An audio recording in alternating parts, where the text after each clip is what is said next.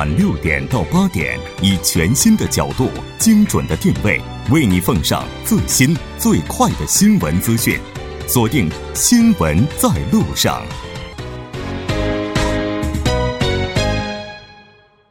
好的，欢迎回来。稍后是广告时间，广告过后为您带来我们今天新闻放大镜的第二部分。好的，欢迎回来，回到我们今天新闻放大镜的第二部分，继续和来自韩国檀国大学的徐明季教授以及金正浩教授一起来聊一聊安理会对北制裁这一话题。如果您对我们今天的话题有什么想法，也欢迎您参与进来。您可以发送短信到井号幺零幺三，提醒您每条短信的通信费用为五十韩元。另外，您也可以在 YouTube 上搜索 TBS EFM，在收听 Live Streaming 的同时点击对话窗参与进来。那刚才呢，咱们已经提到了，说这个制裁似乎没有什么意义，但是依然要进行制裁哈。那北韩再度发射导弹，而且呢，今天文在寅总统也已经出发去参加联合国大会。安理会的话，应该在周末的时候也是召开了紧急会议。我们看一下这个会议的话，有没有一些什么新的进展，而且有没有一些新的内容出来？对，这个他新的一个制裁方案呢，实际上是也是要说，就是比较进一步的制裁啊。那这对这个问题来说，刚刚我们说的一个呃提供的基本世界很多呃国家共同制裁的方案以外，可能是呢也是开了一些空间，诶各国的特别制裁也可以制裁。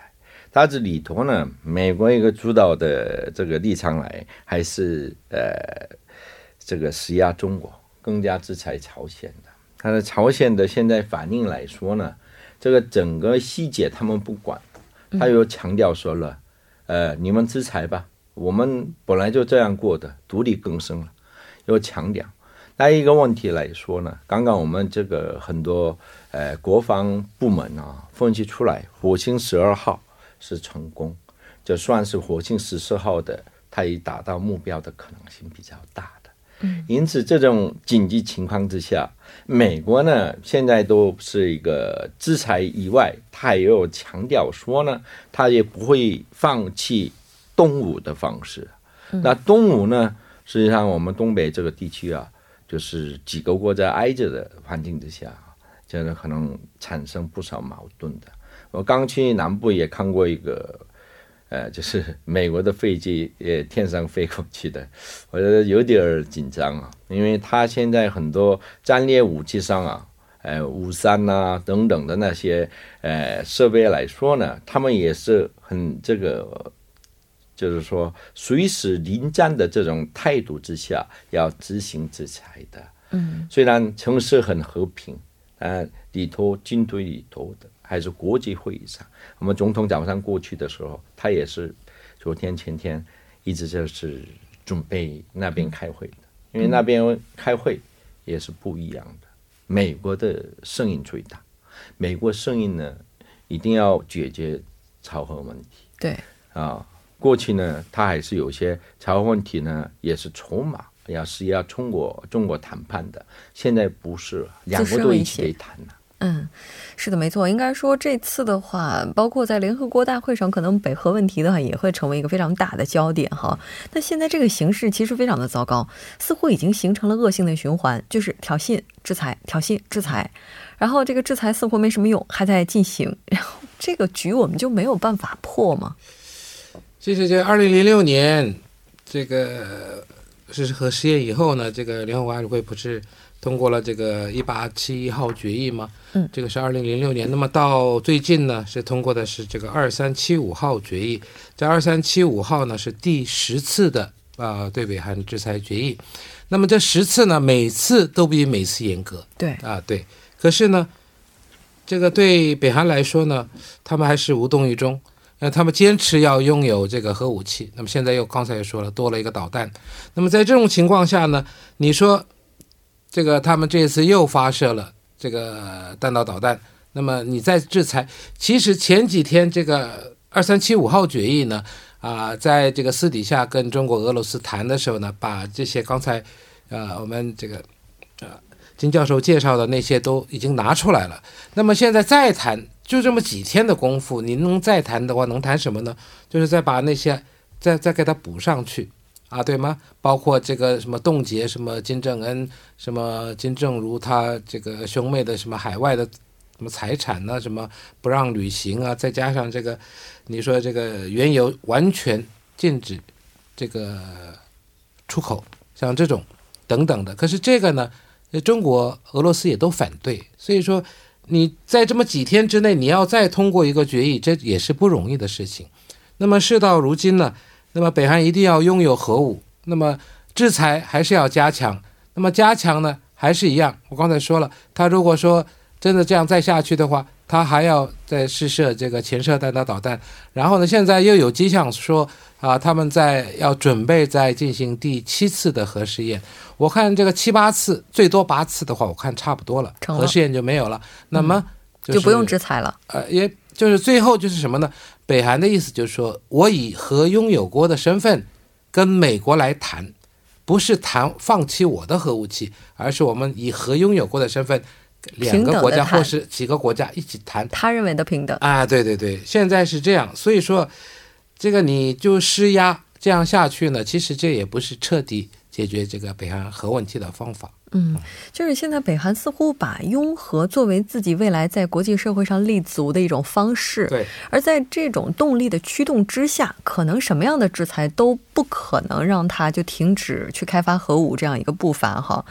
那这次的话，就制裁了，应该说中方也是积极的支持。像中国外交部发言人表示，希望全面执行决议内容。咱们可以怎么去理解这个全面完整执行这样一个内容呢？对，就是说，你看啊，中国是中国，呃，跟外国一个这个边防延长线来说呢，嗯就是朝鲜跟中国的边防是算很长的，而且他每次核试验的地点都是靠近中国沿边的这个地方，对，所以每次其实一个核漏的现象，还有污染的问题啊，中国也是不好意思讲。但是我们要反过来看一个问题，因为我们今天哦老谈一个问题，就是巴基斯坦也好，后来伊朗也好，你看中国文革的时候，人家那么穷，对吧？那穷的这个过程里头，他还是完成做完这个核子弹的，还有废弹，那时候做完的。做完以后呢，他就是能得到联合国常任理事国的地位的。虽然第三世界都是支持他们，他也是一个外交和平共处、互相原则之下，还有他们自己的国力，他里头学到一个东西，就是说一方其实什么都没有，他一定要完成一个核武。那现在我们如何制裁朝鲜呢？能制裁朝鲜的一个办法，你就打到差不多。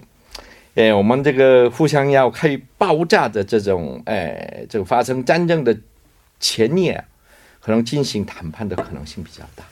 但是目前的话，北韩和中国的情况又有所不同。比如说，在当时的话，因为中国在清朝时期就有过相当长一段时间闭关锁国的历史，所以自给自足这个问题应该是比较容易解决的。但北韩内部的话，它其实在有很多的方面，它的物资是比较匮乏的，而且资源也是非常紧张。那如果国际社会对它进行全面制裁的话，其实对他来讲啊，这个困难要比当时中国面临的要大得多。刚才金教授也介绍过了，他们不是有这个苦难的行军嘛？嗯，因为他这边已经已经两次了，而且呢，大家都要勒紧腰带。裤腰带。啊、这个呢是已经就是很久以前就有发生过的事情，所以到现在呢，他们一直能熬过这种情况呢，大概跟他们这些所谓的一些运动有关系。嗯啊、那么苦难行军呢，就是呃其中一个，还有什么千里马运动啊，什么东西等等的哈。所以说，其实他们对这种呢有了一种耐性啊，所以说呢，你只是靠一些这个什么啊粮食方面的制裁呀，什么你不提供他援助，他也可以熬过去。所以他说他们的意思是我们已经熬到现在了，那么以后现在马上就在眼前了。嗯，所以呢，他们这个北韩当局也说，我们这个这个核核试验结束了，大家都能啊、吃得更好一些啊，已经说出来了嘛。所以说，呃，刚才也说了，这个核试验呢，大概最多一两次就不要再试验了。嗯，那么导弹呢，啊、我想也差不多了。那么在这这种情况下，你说啊、要怎么样制裁，他们也不会听的啊。再说呢，你说是孤立政策对吗？他们是不是真的是完全孤立？这个很重要啊！你要孤立，彻底的给他孤立。问题是呢，有很多漏洞啊，所以说呢，这个漏洞不解决的话，就是完全孤立不了他。他可以把他需要的东西呢，从各个渠道里面给他拿回来啊。所以说呢，这个现在呢，这个制裁你再严再严。我看最终如果是不是彻底，所以中国强调要这个要这个怎么样全面完全的完整的执行，不这样的话，这个制裁是没有什么效果的。嗯啊，所以说这个以后呢，要看这国际社会要怎么样，真的是完全的让他孤立。嗯啊，这样的话说不定还有一点点解决的可能性呃可能性，啊不然的话呢，这个会拖到他们已经拥核，啊拥核以后再谈这个核谈判，嗯可能会到这个地步。这也就是北韩的话，希望能够复制曾经中国走过的路哈，但时代不同了嘛，对吧？而且时代不同，但是他们的落后的程度差不多。当然，一个问题我们要关注的哦，朝鲜的经济发展速度啊，已经恢复到比以前好的程度了。就现在，主要问题呢，就看中国七八年那个事情改革开放，后来都失败了。后来他们要实行承包制、菜篮子政策等等的一些，呃，实行之后，民间一个形成市场、交易市场，这样就是自己，呃，供应自己这个，还有这个自给这个自足对，呃，购买的那种市场形成之后，它有货物多少可以分配到别的地方，产生一些价值。虽然它需要一些外来的一些贸易，但是这个贸易的主要部分也是一个政府的正当贸易以外，还有很多犯法的一些贸易。那美国就是说，中国制裁中油啊，哦，呃，这个提供这个中油给朝鲜，但一个问题啊，这个啊我们打架也好，跟人家说话也好，谈判也好，我们跟穷光蛋是不谈的，他只有的是里头的一个骨气。你跟他谈拿到什么东西？假如你要跟朝鲜这个翻脸了，朝鲜以后还是要对那个人要翻脸的。嗯所以这个情况啊，你不提供也不行，提供也不行，那要制裁能解决吗？我觉得啊，过去到现在能制裁解决的时代是以前的这个是就是封建社会的时候，已经有一个市场经济，还有里头顽固的一些呃统治体制的时候，制裁效力不大。就类说说说啊，韩国也受过不少制裁。过去我们都很穷，带盒饭去上学，有的学生没带盒饭，但是我们有共同的一些朋友之情，分享一起吃，熬过来，经济开发，然后运气就是说世界对那个国家的一个认识度提高，也没有制裁的时候，它经济自然而然的发展很快。类似中国一个城市的发展，二线城市，你不到十年，整个城市变成大城市了。所以朝鲜的这个问题啊，现在不是说一个核的问题，它内部环境的问题。假如金正恩突然就就是离开了啊、那就是社会就会改变。但是这种体制之下，我觉得制裁效力不大的。嗯。嗯，所以现在中国的话，应该说一直强调双暂停，而且呢是双轨并行，也是中方提出解决北韩问题的思路之一。我不知道两位的话是怎么样看待这样一个方针，就是认为它的可行性有多大？因为这个已经摆明了，因为这个韩美两国政府都说这个一定要继续进行这个例行的军演，因为这个呢是防守性的，所以说呢一定要进行。那北韩呢？他也没有说是要停止这个核试验，所以说呢，在两方坚持呃各不退让的情况下呢，中国提出的这种思路、这种方案呢，啊、因为双方都不接受，那所以呢，到头来还是一样，啊、谈来谈去呢，只是在纸上纸上谈兵。你说是要真的双暂停再谈，那两边都同意可以。现在问题是两边都不同意。嗯所以说呢，这个中国提出的这个所谓的双暂停的倡议呢，呃，是难以行通，因为两边都不赞成嘛。啊，也就是说，啊它是呃这个需要双方都有这个意愿，而且呢，双方的话在这一点上是很难达达成这个一致的。其实除了这个中方之外，哈，就一直应该说中方的话，在这个问题当中扮演着非常重要的角色。其实还有另外的一方，就是俄罗斯，对吧？像这个俄罗斯的话，应该说它受到的争议也是非常大的，就有外界质疑它在经济技术上一直是暗中的资助北韩。我不知道金教授您是怎么看的？真有吗？就是俄罗斯啊，就是一个东方社会，这个俄罗斯革命以来啊，他们主要目的是往东发展，嗯就是 Vladivostok，就是海参崴啊，对，就是政府东方的意思，他就一直往下发展。它往下发展呢，这样就是直接连接到太平洋和美国对衡的，所以俄罗斯的战略呢，实际上它在欧洲还有中东方面呢，跟美国这个保持均衡的，还有一个对衡的呃机制是有，但是太平洋这个地区没有。所以它现在的朝鲜牌呢，算是他们是可以活用的一个牌子，因为俄罗斯人不是东方人，他们是欧洲人。莫斯科本来在欧洲，他们思维都俄罗呃都是呃欧洲人的思维，而且就苏联被美国打败的时候，他们知道如何跟美国拼的，所以他们玩的牌子有的时候跟中国共识，但是他很少付出一些代价。俄罗斯知道怎么玩，就是我们说 rhetoric，要说话的方式可以得到好一个分量的。他的目的跟美国保持平衡的框架之下，可得到一些他的就是太平洋地区的一个利益的。但是美国呢，也不能就是呃太忽略俄罗斯，因为中东的很多问题，东欧的很多问题也需要俄罗斯的支持，特别是呃伊斯兰的那个恐怖分子的问题上。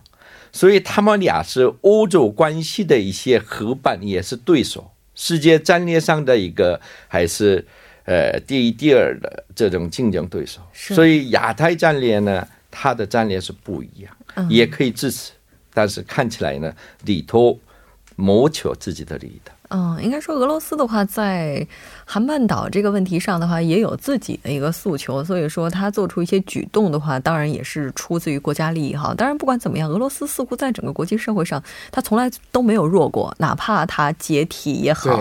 嗯、哦，那其实除了这个俄罗斯之外的话，还有一个国家，我觉得应该是最为坐立不安的，应该就是日本了吧？嗯，就这导弹一核试验就从自己家头顶上飞过去。那在北核问题当中，就日本。他应该扮演的角色应该是什么呢？当然，刚才主持人也说了，最坐立不安的就是日本，啊，所以呢，这个日本是这个非常的紧张，那么想办法呢，能通过各种各种的制裁或者是施压的方式呢，想让北韩这个放弃核开发，但是呢，啊，他们的这个诉求也好，啊，他们的希望也好呢，那目前看起来是很难以达成的。那么在这种情况下呢，日本当然他自己也感到不安。那么感到不安呢，他就想用各种方法来保护自己的国家。那么其中之一呢，就是说这个先制造这个紧张的气氛。你可能不知道知不知道，我们主持人啊，这个上一次这个在在日本呢就进行了这个防空的这个演习，嗯，啊，对吧？那么韩国的一些日本的一些。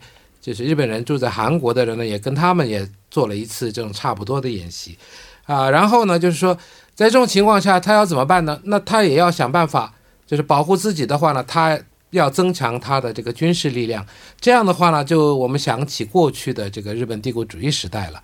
那么目前呢，大家都知道，美国在这个东南啊东北亚地区呢，它其实是非常看重日本。所以呢，日本它要回归军国主义路线的话呢，这个也是跟美国是也是有关系的啊。因为美国呢，因为需要借助日本的力量来在这个亚洲地区呢，再进一步的啊扩张它的势力，行使它的影响力。所以呢，日本呢也是趁着这个机会啊，来这个这个就是多想增强他们的军事。在这种情况下，如果日本啊，如果真的他们要这个想办法，如果啊出现什么问题的话，他们要什么出兵到韩国来等等的这种说法呢？就是啊，过去像日本在侵略其他国家的时候有那种想法，还是在酝酿着。现在啊，所以说呢，日本所要扮演的角色呢，当然是是一个前哨基地的角色。如果说呃，在这个半岛上出现什么意外、战争也好，怎么样也好呢，那么日本，但日本也有这个驻日美军嘛，嗯啊，除了这个那个关岛以外，所以说这两个点呢，要扮演的角色就是第一个就是遏阻在半岛上发生战争啊，因为他们有一些这个战略资产。啊，就是一些武器最先进的嘛。那么另外一个呢是，如果这个发生战争了，那么他们呢就有这个派兵到韩国来的这种可能性。所以日本的角色呢，当然他们现在是希望北韩能放弃核武器，但最终来呢，如果不行的话呢，就扩张他们的军事力量，好像是有这种一种观点在里面。嗯，但是不管怎么样，也许目前最为糟糕的情况就是当北韩拥核之后。这个时候回归六方会谈这种情况的话，可能也是我们不愿意看到。但无论如何的话，它都要比在半岛发生战事是要好的。那非常感谢今天两位嘉宾给我们带来这期非常精彩的讨论的同时呢，也是期待文总统能够在这届联合国大会上能够取得相关方面的一些成果吧。我们下期节目再见。好，再会。好嘞，谢谢。稍后我们来关注一下这一时段的路况、交通以及天气信息。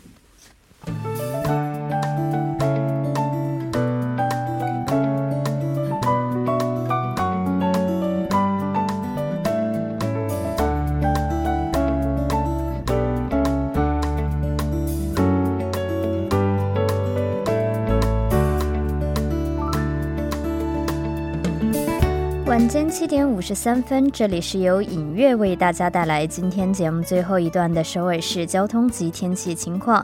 好，我们继续关注一则交通临时管制的通告，在北部干线道路九里方向苑林分岔口到木洞交叉路的方向是有道路包装的装备工程，那两个车道呢将依次进行交通管制，该作业会一直持续到九月二十九日，具体的时间段是从晚十点到翌日的凌晨六点。好的，接下来我们再度关注一下目前发生在路面的交通事故。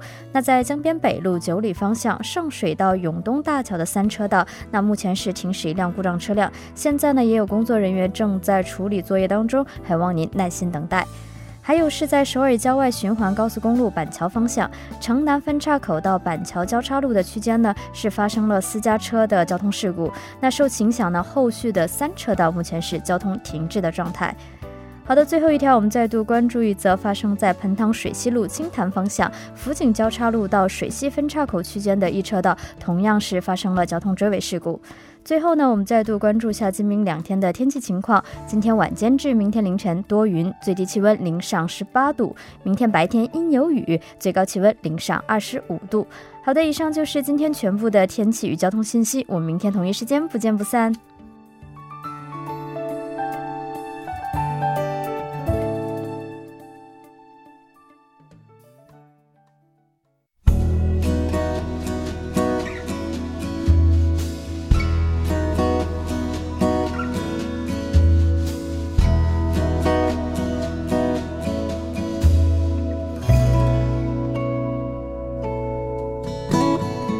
好的，到这里我们今天新闻在路上两小时的节目马上就要接近尾声了。最后，依然为您送上我们今天的结束新闻。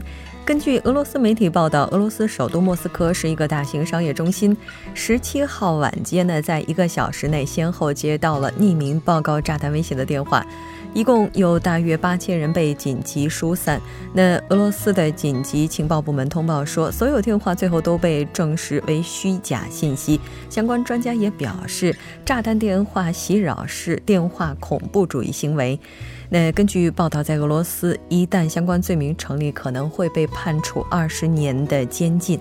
类似的生事件在我们生活当中也是时有发生的，只不过程度不同。比如说这种捣乱电话，又或者是谎报事故等等。那当然也希望我们能够不要占用过多的公共资源，因为它可能会让一个人错过一段救援。好的，非常感谢您两个小时的陪伴。节目组制作人范秀敏，作家金勇影月，感谢您的收听。我们明天晚上同一时间依然陪您在路上，我是木真。